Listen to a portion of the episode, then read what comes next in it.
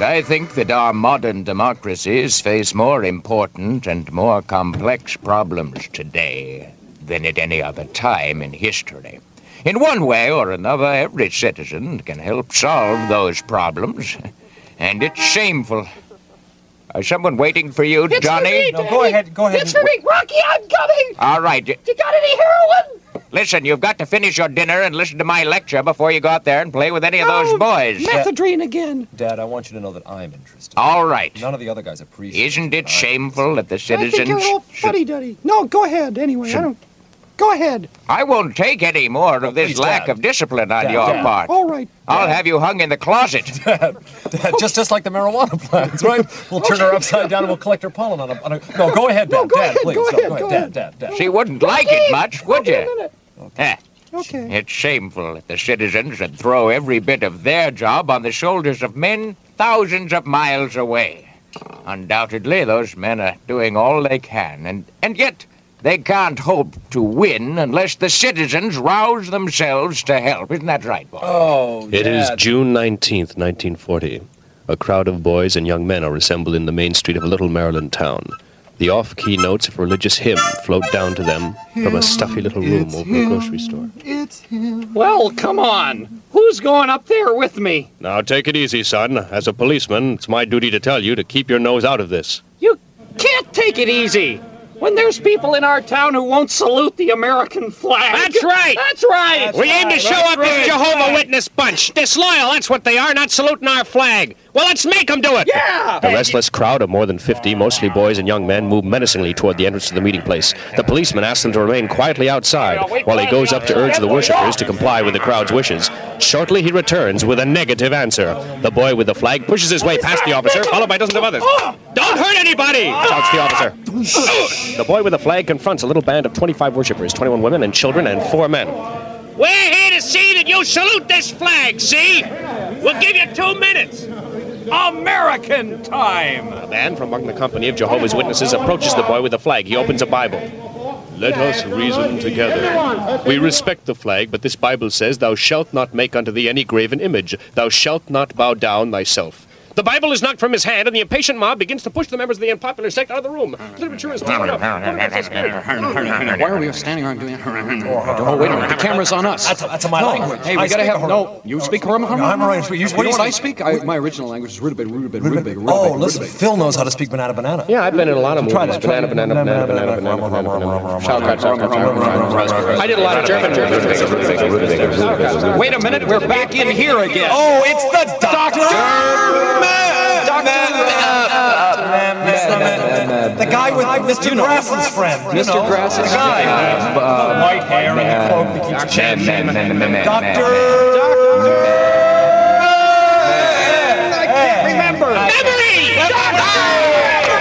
Memory!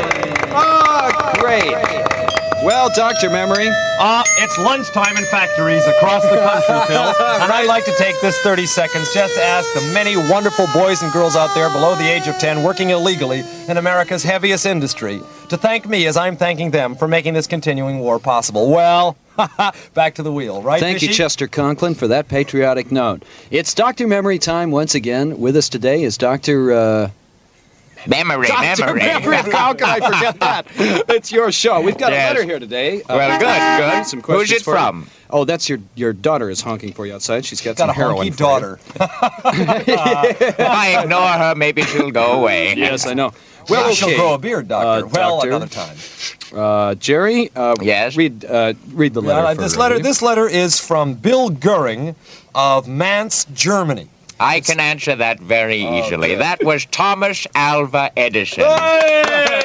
He Wow, was Ah, what a memory! Hey, What a that's memory! right. What a fantastic memory! That's right. Here, here's another letter from little Linda Strasser Uh-huh. of uh, Scary, East Germany. Oh, wait Right? a minute now. Wait a minute. Um, All right. George M. Pullman, the inventor That's of it. the sleeping That's car. That wonderful. was the That's fella. right. Thank you very much. Doc, I think that the little horn means that we've got to take a couple of seconds out here for a commercial break. So, uh, till uh, one minute from now, let's say this is the Doctor, uh, Memory, you Doctor, idiot. the Doctor Memory Show. with Mr. Grass. Be back in just a second. In order to annihilate the enemy, we must adopt the policy of luring him in deep and abandon some cities and districts of our own accord in the planned way, so as to let him in. It is only after letting the enemy in that the people can take part in the war in various ways and that the power of a people's war can be fully exerted. This message was brought to you by the Exertion Council of Zone 3. Enemies at the door, Phil. What do you got? Yes, I'll get it. One day, while experimenting with a bottle of phosphorus, the bottle slipped from his hand and fell upon the floor Oh! of his laboratory. The car was set on fire, Ah. and serious damage to the train was only prevented by pitching all the poor boy's chemicals out of the window.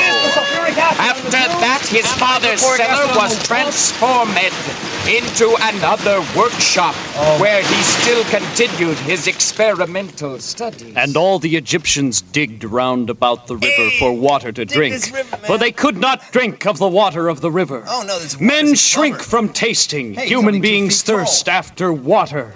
And what does natural history tell us?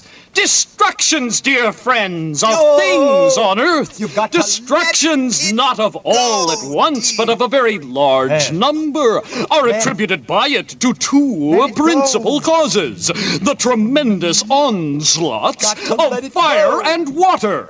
These two visitations, we are told, descend in turns after very long cycles of years. When interviewed, Los Angeles Police Chief Ed Davis said, When the agent is the conflagration, a stream of heaven sent fire pours out from above and spreads over many places and overruns great regions of the uninhabited earth. George.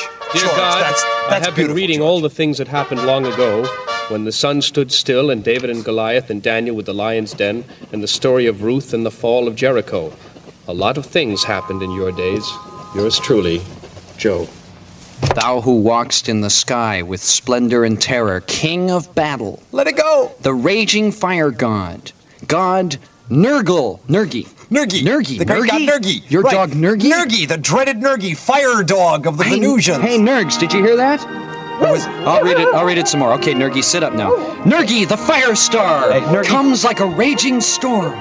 He is also called Sharapu, the Sharapu? burner, and light that flames from heaven, and Lord of Destruction. and Farnod the flatulent too. Yes. That's That's Nergi also.